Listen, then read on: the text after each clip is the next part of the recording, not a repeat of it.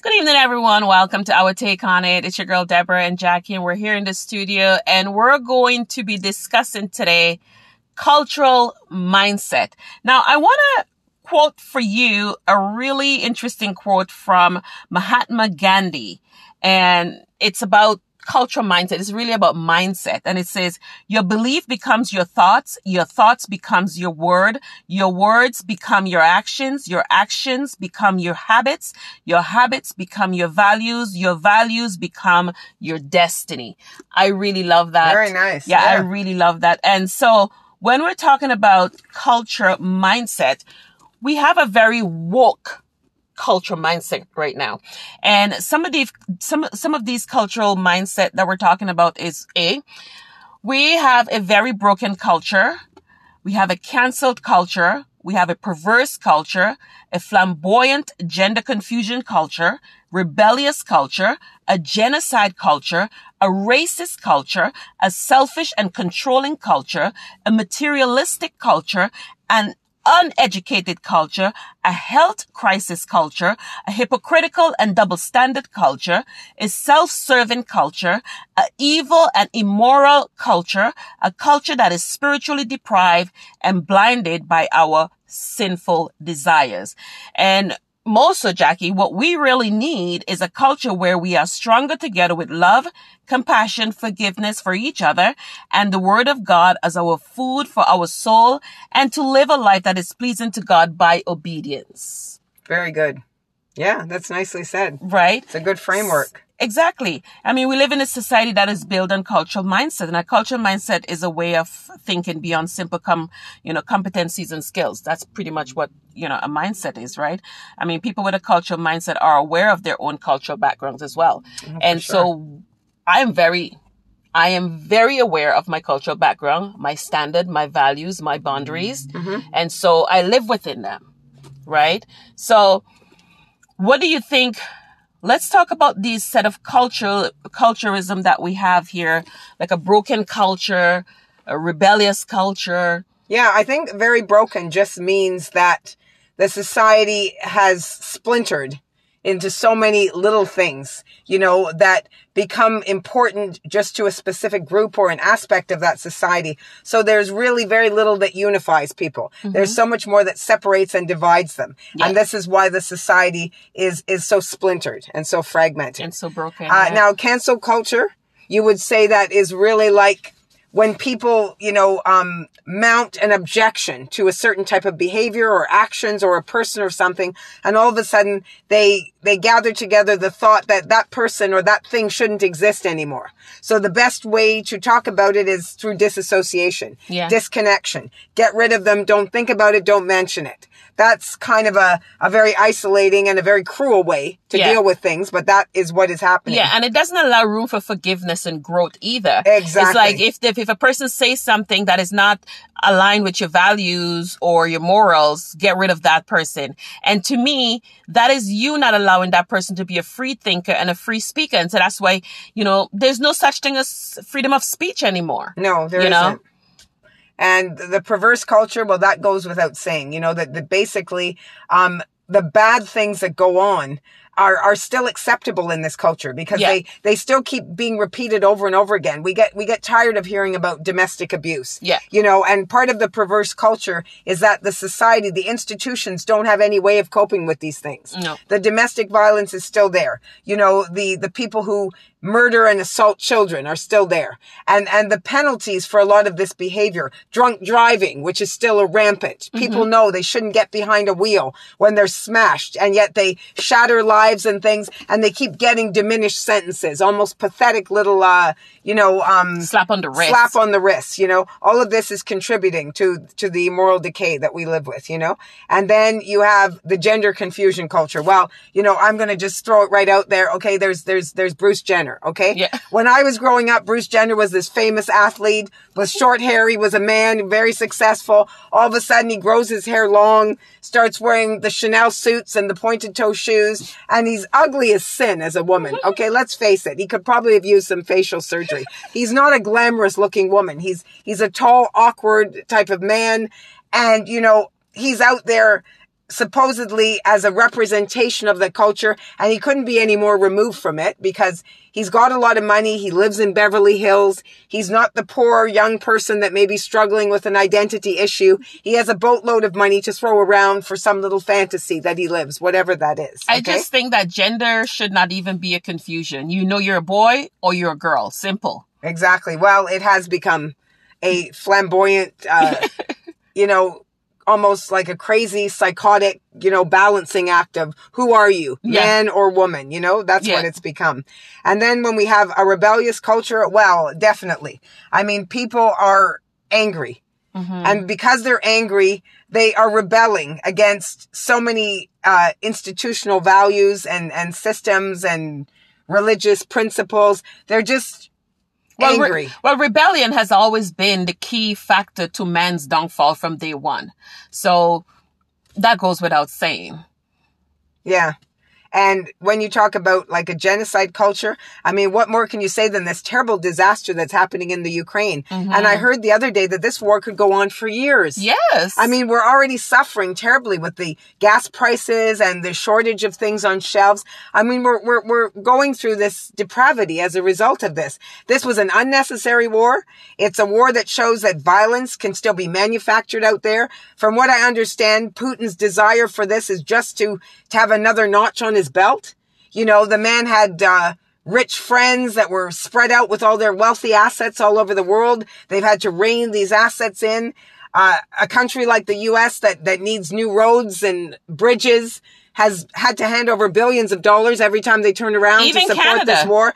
Canada is paying Canada a ton of has money. so many homeless people. yes. And still bringing in refugees. Yeah. And sending out aids, but still can't support the ones that's already here that is broken. Exactly. I don't get that. So it's just a total mess. And a racist culture, well, what can we say? I mean, we had the most terrible incident happen here in Toronto the other day that uh, a man doused a young girl in her 20s with a flammable material and set her on fire on, a, on a TTC bus. Unprovoked. unprovoked in the middle of the day.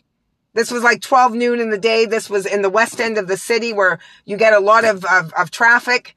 And he just set this young girl on fire. And now they have said it was a racist incident. What the hell? I mean, Toronto is a, a city everybody knows where you can just about find people from every country in the world. This is It is how, so diverse. it's so diverse. I mean, you know, we've got people from the Middle East. We've got people from India. We've got people from all over Asia, whether it be China, Japan, Even from Eskimo. Malaysia. We, we've got Eskimos. We've got native people. We have everything. And we, we, we have to learn to exist in a blended context. We cannot go around having some fruitcake lighting a person on fire because, you know, they may wear a hijab or whatever it is or what their background may be. That doesn't make any sense in a civilized No. society. And it's time we started to change these things, you know? Even our police uh, came on TV the other day to say that we have discriminated against people of color in this city. Yeah. And, you know, and a lot of people were shouting back at him and saying, well, we don't accept your apology. We don't do this. But people are admitting this, but yet it continues to go on. Do you understand? So there's the racist culture. And when you say a selfish and controlling culture, well, I mean, oh boy, I mean, who, what, what can you say except people admired somebody like Donald Trump? Yeah. Okay. There's now, um, you know, uh, people are, uh, in the States, which I do think is a good idea, are now televising the January 6th events. And they're letting people see exactly how Trump orchestrated this whole thing in saying that Biden didn't win the election and that all of these votes should have been recounted, all these kind of things. But here's the big one. And this is why, you know, somehow justice works out in the end. Through his scams, he raised over $250 million from Americans who probably were struggling and didn't even have money, but who he conned into contributing to his fund to supposedly overthrow the election that was legitimate in the first place. What goes around comes around. but this is what, you know, we're all living with. And it, it's what makes society crazy, you know, and it, it's just insane. And then, you know, we're going through Deb's list and just, I think it's, it's just so beautifully done that we get so many things to see. And when we say a materialistic culture, this is really a good one too, because I always like to use the statement, like, don't envy people if they live a certain way, if you're not willing to do what they did to get Yeah. to where they are. Yeah. You know, and really, uh, some people to get to the heights of materialism are not nice people. No. They've had to do bad things. They've had to run over other people. They've had to, um, just border on the, the line of what's illegal or not legal. They've had to do many, many things. Yeah. So you can't use people as an example of greatness, even in the pop world or the music world. This is where so many people put their admiration when they see people and they think, wouldn't I like to have the house that these people have? Wouldn't I like to have that lifestyle? And for some of these clowns, they think that that translates into pushing you out of your car and stealing it Yeah. and trying to sell it or, you know, listening to their rap music that tells you that you should take somebody's watch or steal this and, you know, that these people don't deserve this. Screw up, screw up. You know what I mean? That's not, you know, how a materialistic culture um, produces any success.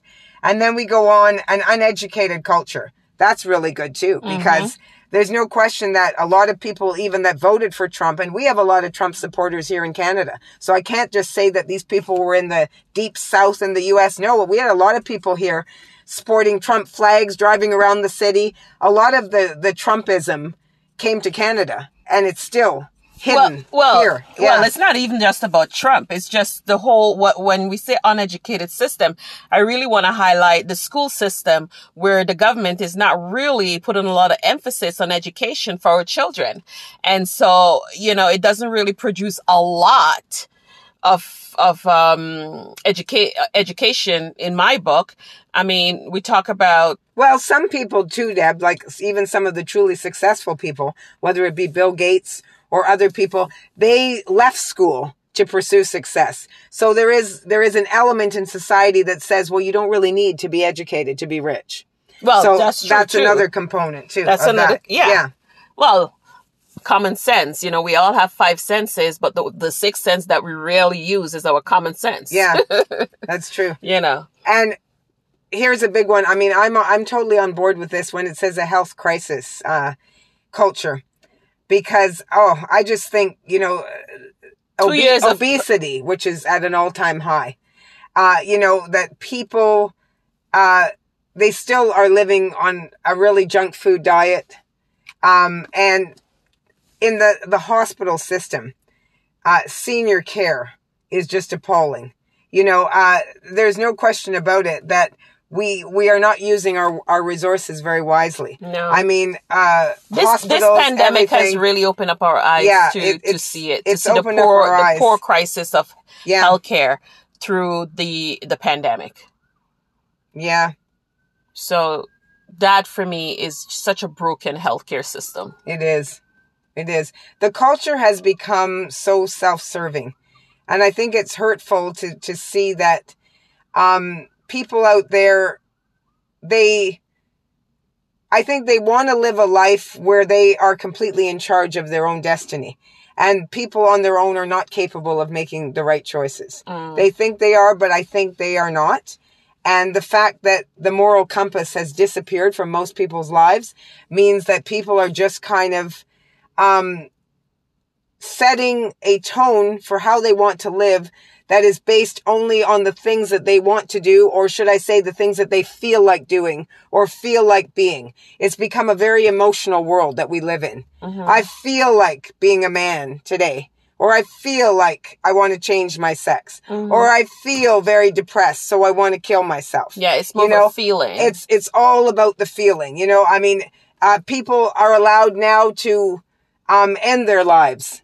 You know, Yeah. uh, if they have an illness or something, and and you know, uh, they they didn't produce their life. So No. why should they just be able to take it? You know, because they get to define the perimeters of suffering. There's so many things that you could say that fit under this. You know, and so we're we're really messed up. We're really messed up. Mm-hmm. Mm-hmm.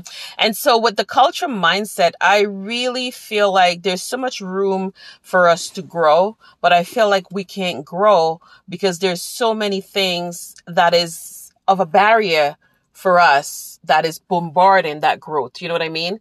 And so- how do we even get past some of these crises that we see, um, is affecting us culturally?